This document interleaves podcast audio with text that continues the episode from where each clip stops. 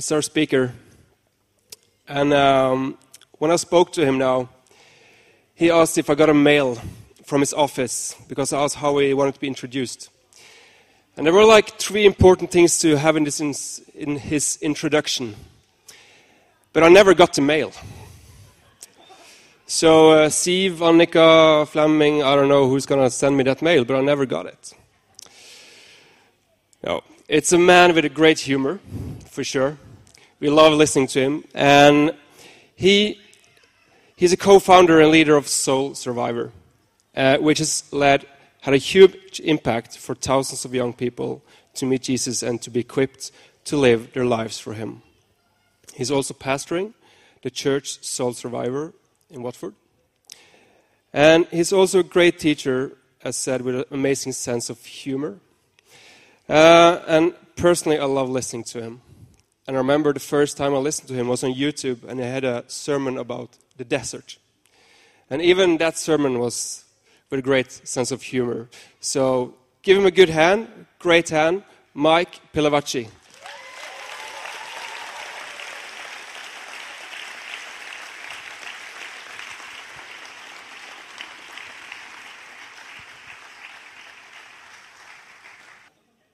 After that introduction, oh, first of all, it's absolutely wonderful. We've got some folk from Finland here uh, because um, I, I speak Finnish. Um, where are you from Finland? Uh, yes, it's not many of you, but you're loud, aren't you? Um, Mansikka kaku. It means strawberry cake. And that might be a word from the Lord to you.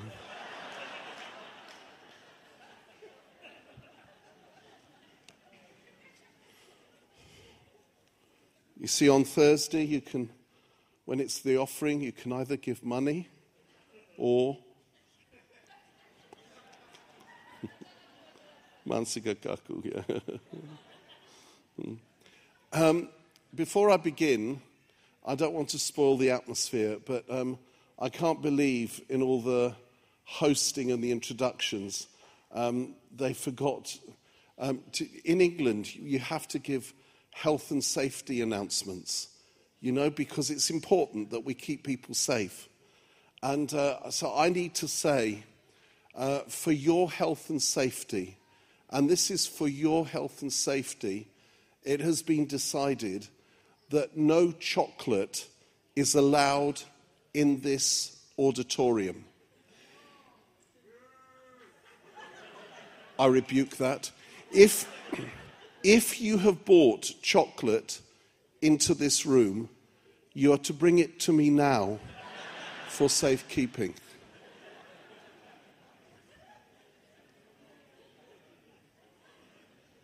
Do I have to ask the Lord for a word of knowledge? Hmm? Okay, I'll give you time. It can happen any time during the next five days. It is great to be here. It's a joy uh, and a privilege to be with you. I've got my phone out in case I get a message from one of my friends while I'm talking to you.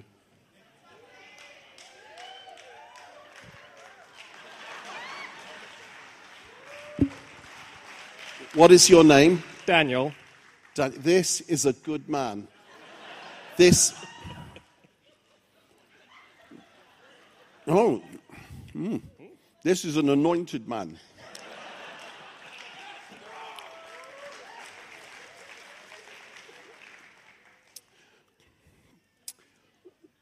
Many of us, we want to we want to grow in being more like Jesus and in serving him and in the gifts that he gives us.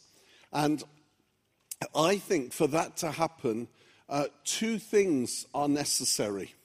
And um, one is that we need to have an anointing from heaven. That's what happens to the disciples on the day of Pentecost. In a moment, the Spirit came on them suddenly at nine o'clock in the morning. And uh, where are you going?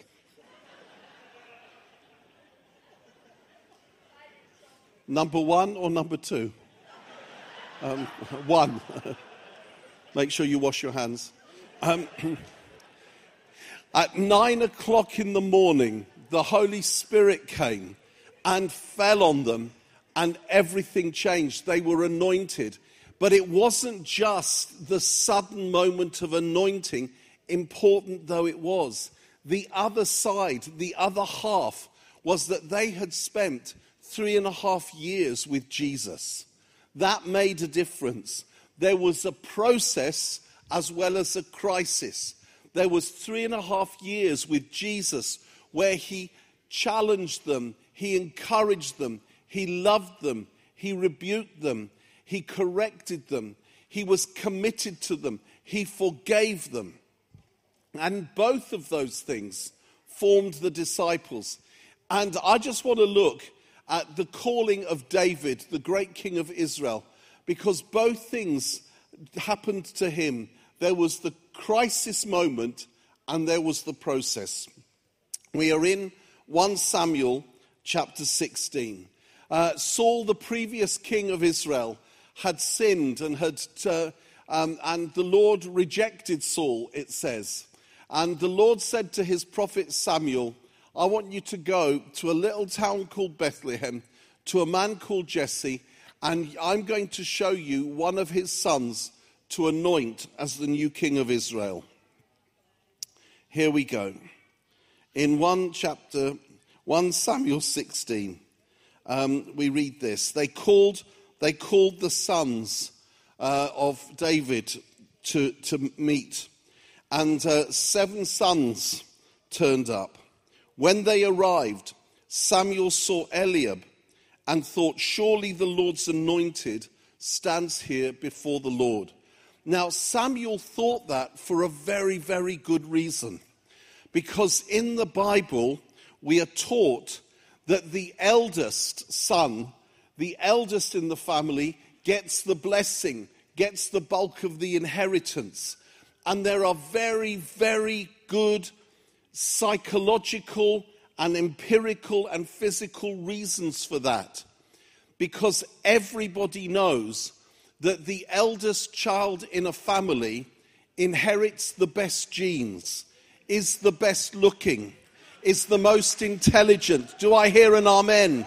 Yes, I hear some amens. Amen. You know where I came in my family. And so Samuel thought That, that, that it had to be um, Eliab. But the Lord said to Samuel, do not consider his appearance or his height, for I have rejected him. The Lord does not look at the things men look at. Man looks at the outward appearance, but the Lord looks at the heart. And that has been the case ever since human beings were on the planet. And especially in these days. If that's ever been true, it's true today. We judge each other on the outward appearance, uh, on looks. Um, no one puts uh, an average photo of themselves on Instagram. You know, we we we we, we make them look better. Uh, it's on how funny you are or how sophisticated you are. No one tweets, I've had an ordinary day today. You know, and, and every way we judge people, it's by who their friends are, how successful they are, how good looking they are. But that is not how the Lord looks. He looks at the heart. He looks beneath. He looks at, at whether there's a humble heart, a teachable spirit, um, a, a heart that That, that is always yearning to grow and to be more like Christ. Then Jesse called Abinadab, that's the second son, and had him pass in front of Samuel. But Samuel said, the Lord has not chosen this one either. Jesse then had Shammah pass by, but Samuel said, nor has the Lord chosen this one. Jesse had seven of his sons pass before Samuel, but Samuel said to him, has the, the Lord has not chosen these. And you know, at this point, you know, Samuel was puzzled. Lord, you said it was one of his sons. All seven have passed by, and you've said no to each of them. So he asked Jesse, are these all the sons you have? There is still the youngest, Jesse answered, but he is looking after the sheep. Now, don't you get the impression that Jesse couldn't remember his name? They're still the youngest. He doesn't call him David. They're still, oh, what's him? Number eight, number eight, number eight. Uh, but he's still looking after the sheep. And do you know, the runt of the litter, the little one, wasn't even invited to the party. Can you imagine? Your seven older brothers are invited to the party and you're left outside looking after sheep. Samuel said, send for, send for him. We will not sit down until he arrives. So he sent and had him brought in. Then the Lord said, rise and anoint him. He is the one. And David was anointed. The one who hadn't even, by human beings, by his own parents, invited to the party. How, how delicious was this? In front of his older brothers, he was anointed to be king of Israel. I can't think of anything better. But do you know, and the anointing was important. He couldn't have done what he did. He couldn't have been who he was if he had not been anointed. I'm not speaking against anointing. I want as much as anointing as I can get, okay? But equally important was what David did after he was anointed. And I want to suggest to you tonight, this was the secret of his life and ministry. And before I tell you, I want you to go on a little fantasy with me, okay? Don't worry, it's not a sexual fantasy or anything like that. But just imagine if, as I'm talking to you now, and most of you are listening, some of you are thinking, how long is he going to take? As all of that is happening, through that door bursts in Boris, the British Prime Minister, for a few more weeks. And he comes in and he says, stop the meeting.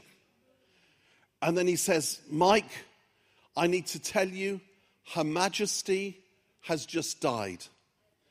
And uh, Charles feels he's too old now to be king. And William, he wants to spend a bit more time with his kids while they're young. And there is no way we're going with Harry.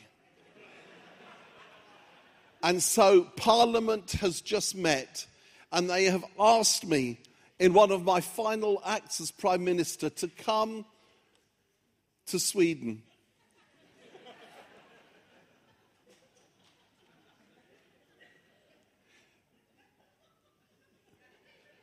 Near Jönköping, did I get that right?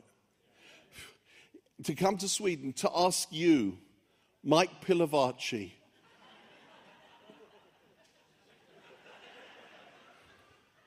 to be the new king of England. hey, hey, hey, listen, listen. If that were to happen, much as I love you, do you think I would stay here one second longer talking to you? I would be out of that door. I'd be getting a taxi to the airport. I would get a private jet. And first thing in the morning, I would be at Buckingham Palace measuring up for carpets and curtains. Do you know what David did straight after he was anointed to be king of Israel? It is amazing. The first thing he did is he went back to looking after the sheep. And he spent years looking after the sheep. And there's three things about looking after sheep in those days. Um, because he didn't have many sheep, we're told. It was lonely. It was really lonely. He was the only shepherd. Day and night, he was just with sheep. It was boring. There was the only things he had to talk to were sheep. And there's only so many conversations you can have with sheep, unless you're from New Zealand, of course. It was lonely, it was boring, and it was hidden. There was no Shepherd of the Year competition he could win. You know, whether he was a good shepherd or a bad shepherd, only the sheep would know. And I want to say to you tonight, I believe with all my heart that often it's in the lonely, the boring, and the hidden times of our lives that God prepares us for ministry. He prepares us for the things he has for us to do. And we don't like that. That doesn't sit comfortably with us because we are the instant generation. You know, we, we're, the, we're, the, we're the Amazon Prime generation. You know, you order it and it arrives within two hours. We're the, we're the McDonald's generation. You know, if when I go to a, a McDonald's, which of course I hardly ever do, but if I were to ever, and I would order a Big Mac with fries large, and it took them more than two minutes to get it for me, I would be complaining. This is supposed to be fast food. How can this be fast food? What are they doing? Are they killing the cow back there? I'm going to Burger King. Well, I'm going to go to Burger King afterwards anyway, but... but I mean, call this fast food. And I'm complaining if I don't have my meal in two minutes. We are the instant generation. But do you know what? You can have instant Big Mac and fries. You can't have instant spirituality. It doesn't work like that. It is superficial. And with McDonald's, and I have no, no problem with McDonald's. I, I had McDonald's on Saturday. Um, but you know what? It's cheap, it's quick, and it doesn't really satisfy. Is it just me, or after you've eaten a Big Mac, after fifteen minutes you want another one? Don't you find that? No. Does anybody find it? It doesn't matter. But and and you know what? And it's not it's not that nutritious. You know, it's cheap, it's quick, and it's not actually that good for you. But thirty minutes from my home by car.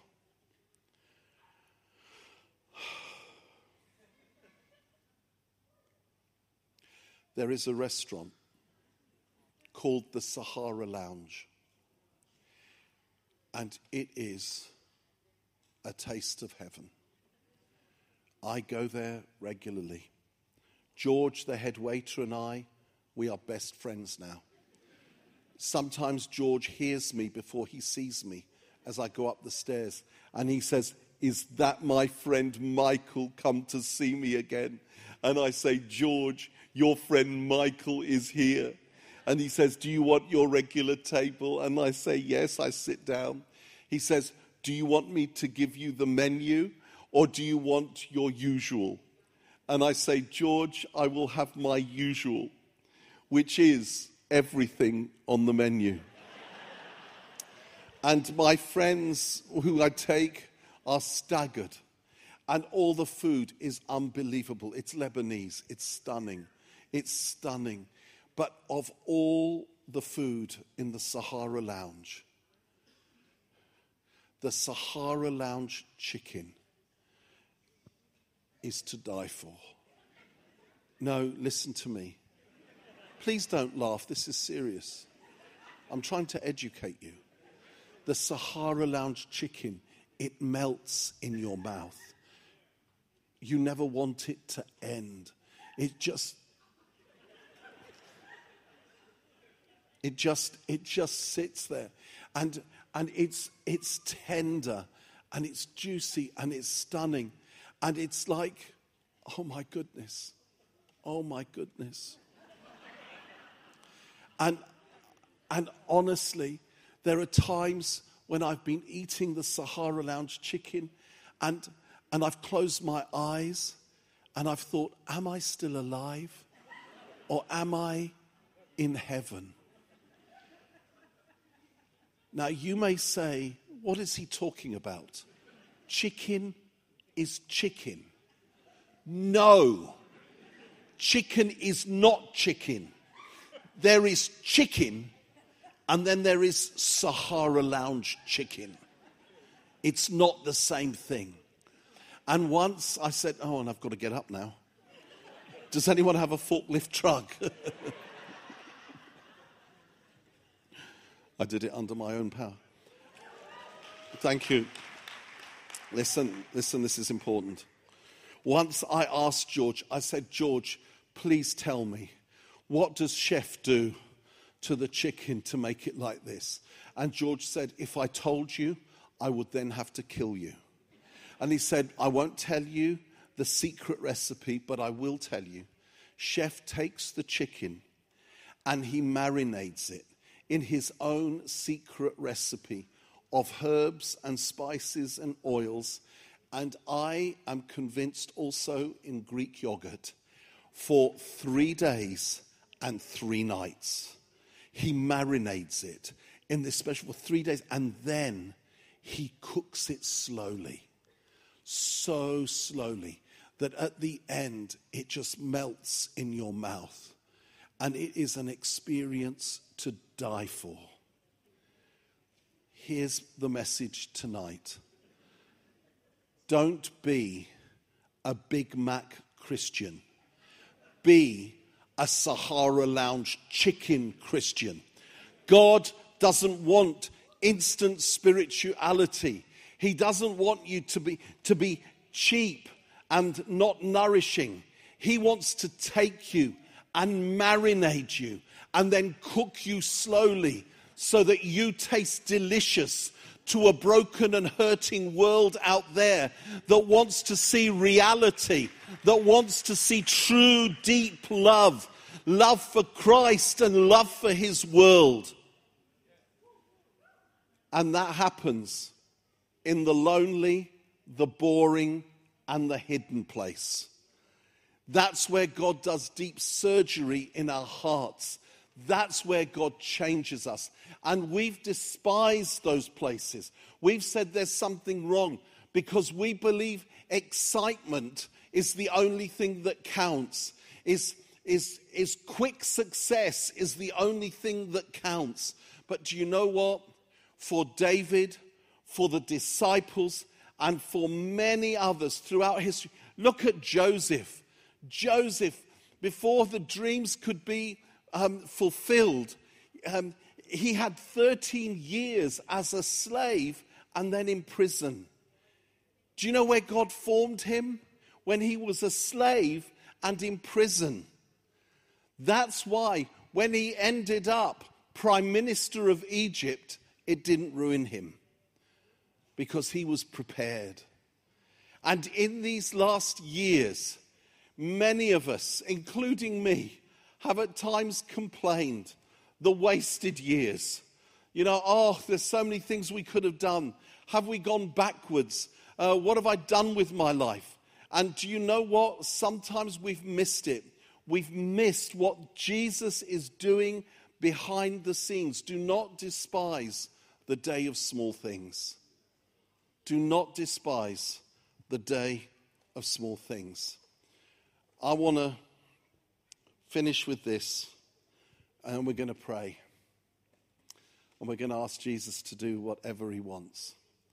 Um, about thirty years ago, I was invited to speak, to speak at a camp in Finland um, called the Dynamite Camp. And it was in uh, near a town called Jyväskylä. Have I said that right? Uh, by a lake. And I went to speak. There was young young people there. And on the, the second afternoon, a young person asked if he could talk to me. And I said, okay. And he said, can we go somewhere quiet? Because I don't want anyone to overhear. And I looked around and I said, well, there's a bench there overlooking the lake. Why don't we go and sit there? No one's nearby. And we went and sat there. And this boy told me his story, and it was tragic. He said, my name is Timo, and I am sixteen years old. And up until the age of nine, my father used to come home drunk regularly because he was alcoholic, and he would beat me, and he would beat my mother, and I was too small to stop him to do anything about it. And it was so frightening. It was so scary. And then when I was nine years old, one day, he left the house and he has never come back. And to this day, I don't know if he's alive or dead. I don't know if he's alive or dead. And he said, I'm confused because half of me hates him for what he did to us and then leaving us. But the other half of me longs to know how he is and wants to know if he's okay. And he said, whenever people like you teach about God's father love, I can't hear that. It makes me want to be sick because, because the only father I've known did terrible things to me and then abandoned me. Well, I listened to him and I prayed with him. The next afternoon, he asked if he could speak to me again. And we talked through it all again. And this time he said, oh, by the way, I want you to know I have made my avow. I have made myself a promise that I will never, ever get married or have children because I'm afraid that I might have my father's genes and I don't want to ever risk doing to my wife and children what my father did to my mother and me. I prayed with him and uh, we talked and I prayed. The third afternoon was the last afternoon. And they were going to collect me at the end of the afternoon and take me to the airport to fly home. Uh, Timo came and he asked to talk to me again. And uh, we went and sat on the bench. And this time I was wearing this, do you call it a jumper? A, ca- a sweater, a cardigan. It was with thick white wool that I had bought this actually from Bergen in Norway. You know, in the old town. And it was my favorite cardigan, sweater. It was thick white wool, bright white. It was very expensive. I loved it. It felt great. And what can I say? It was my size. It was extra, extra, extra medium. Oh, thank you for laughing at that. And um, and I loved it. It was my favorite. And uh, he was just in a T-shirt. And that afternoon, there was a cool breeze coming from the lake. And Timo said, hey, I'm a bit cold. Could we go inside? And um, at that point, the Lord spoke to me.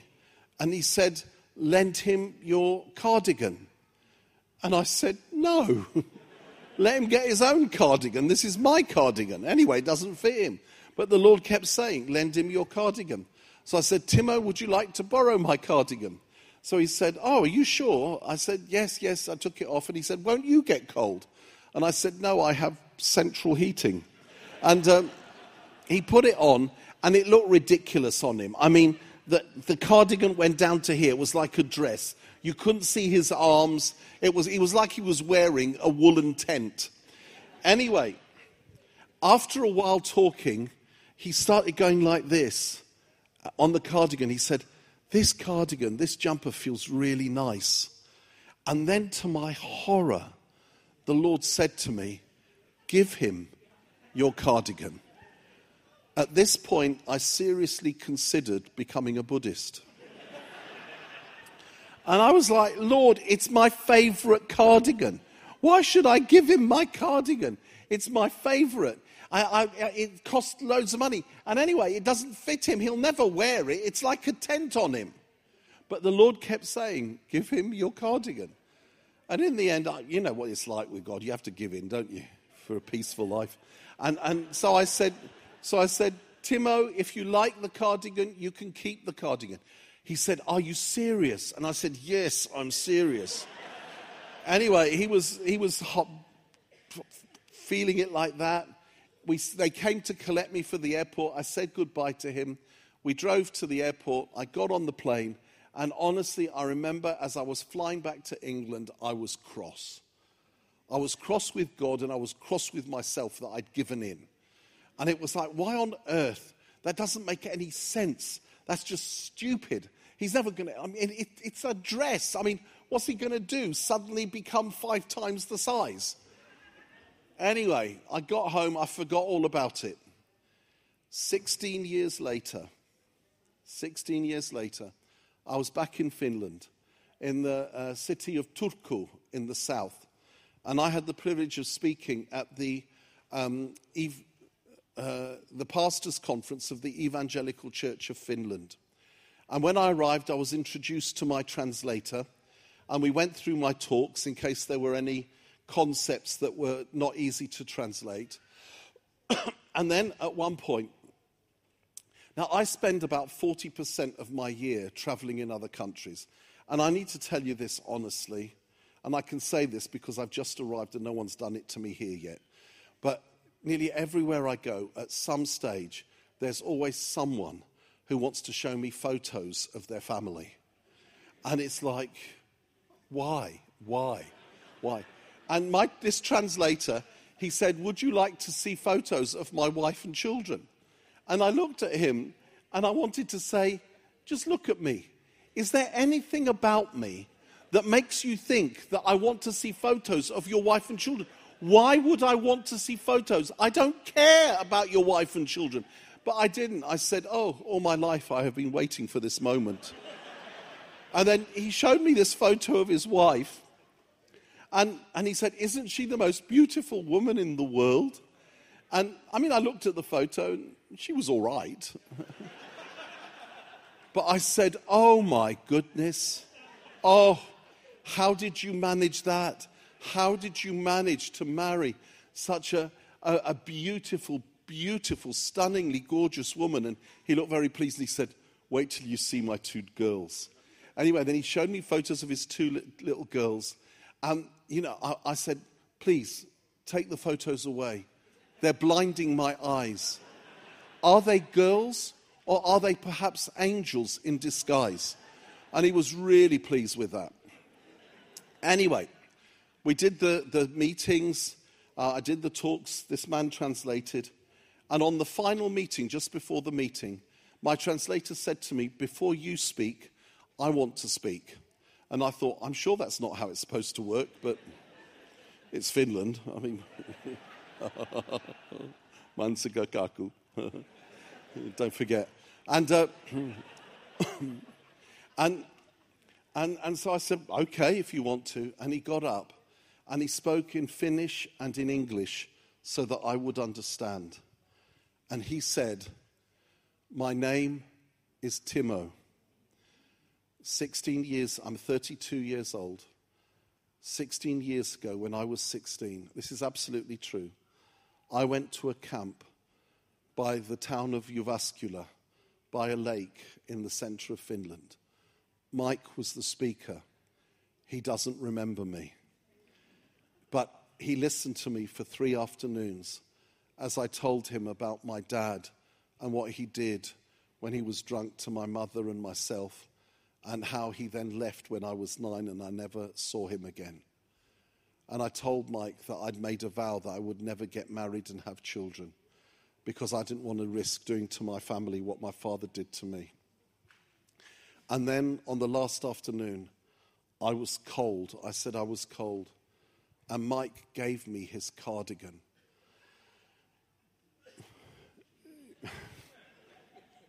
Mike gave me his cardigan.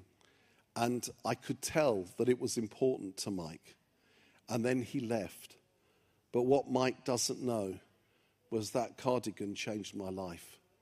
What he didn't know was that I'd never been given gifts. When my dad was with us, he never bought me a present for my birthday or for Christmas. And after he left, my mum and I said, we knew we loved each other, but we didn't have any money. We wouldn't, we wouldn't waste money on gifts. And I had been telling Mike how I struggled to trust God and his love for me, and that he could look after me, and that he could be any kind of father. And then, as I'd been saying all that stuff, this stranger gave me a present of a, a cardigan that I knew he loved.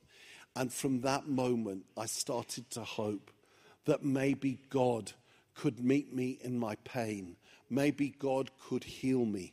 Maybe God could set me free. And he said, now, sixteen years later, I have a beautiful wife and two wonderful daughters. I can show you photos. and I've been healed. And then he reached down into a bag and he took out the jumper.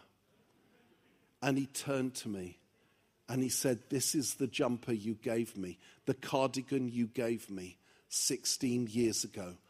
I never thought I would see you again, but I kept it. Today, I give it back to you. It's done its job. And I want to tell you, I will have that cardigan till I die. It's in my chest of drawers. Every now and then, when I wonder what God is up to, I take it out and I just look at it and I remember.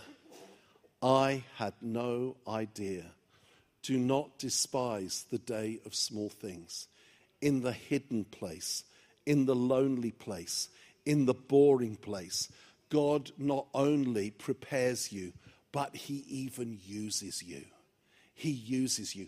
With David, I finish with this, with David. You know, he was Israel's great worship leader. He was Israel's great songwriter. Where do you think he wrote his best songs? Number twenty-three in their hymn book. The Lord is my shepherd, I shall not want. He makes me lie down in green pastures. He leads me beside quiet waters. He restores my soul. He didn't write that in a palace. He wrote that on the backside of a hill at three o'clock in the morning, practicing his harp while the sheep were asleep. Where do you think he learned to be the great warrior of Israel? In chapter seventeen of First Samuel, when Israel was faced with the giant Goliath, and no, everyone was afraid to go to him, little David said, I'll go and fight him. And when King Saul said, what are you talking about? Have you seen the size of him? He has been a fighting man since his youth, and you are just a boy. Do you know what David says? He says, he says, your servant has been practicing kung fu. He doesn't say that, does he? I lied. Do you know what he said? He said, your servant has been looking after sheep. Now, I don't know what gets you into the Swedish, Norwegian, Danish, or Finnish armies, but in England, if you apply to enter the Marines, and in your interview, they say to you, what qualifies you to be in the English Marines? And you say, I've been hanging out with sheep. You're not going to get very far. But then David says, when I was looking after the sheep and a bear or a lion came to attack the sheep, I killed the bear and the lion. This Philistine will be like one of them. He learned to be a warrior defending the sheep in the lonely, the boring, and the hidden place. And finally, that's where he, he learned to be shepherd of Israel. It was the anointing when Samuel anointed him, but it was also the years in the hidden, the lonely, the boring place. Final sentence. My dear brothers and sisters, don't be Big Mac Christians. Be Sahara Lounge chicken Christians. Let him marinate you. Let him cook you slowly so that you taste delicious to a world that is desperate for reality and for depth. Now what we're going to do is we're just going to wait on the Lord for a little while. You know what? I took this out to find, so I would stop, but I forgot to look at what time I started. But anyway, I've stopped now. um, why don't we just wait on the Lord? Now, no one needs to do anything. No one needs to sing or prophesy or shout or fly or anything like that. We're just going to wait for a bit, okay? And uh, I'm going to ask the Lord just to lead us. No idea if any, of what he wants to do. And he, if he does more, we stay here longer. If he does less, we go and find some chocolate. But let's just um, let's just wait. And Father, we... Uh, we don't take ourselves seriously, but we take you very seriously. You're a wonderful Savior, and you do such a thorough job, a great job of preparing your people, of doing deep works in your people. And now, Lord, I pray that you would anoint us as you did the first disciples, as you did David and many others. Come, Lord, and anoint us. But also, Lord, Lord, take whatever time you need to change us in the lonely and the boring and the hidden places of our lives. We welcome you, Spirit of God. We welcome you. Move in this place. Now just wait. Wait until the Holy Spirit meets with you.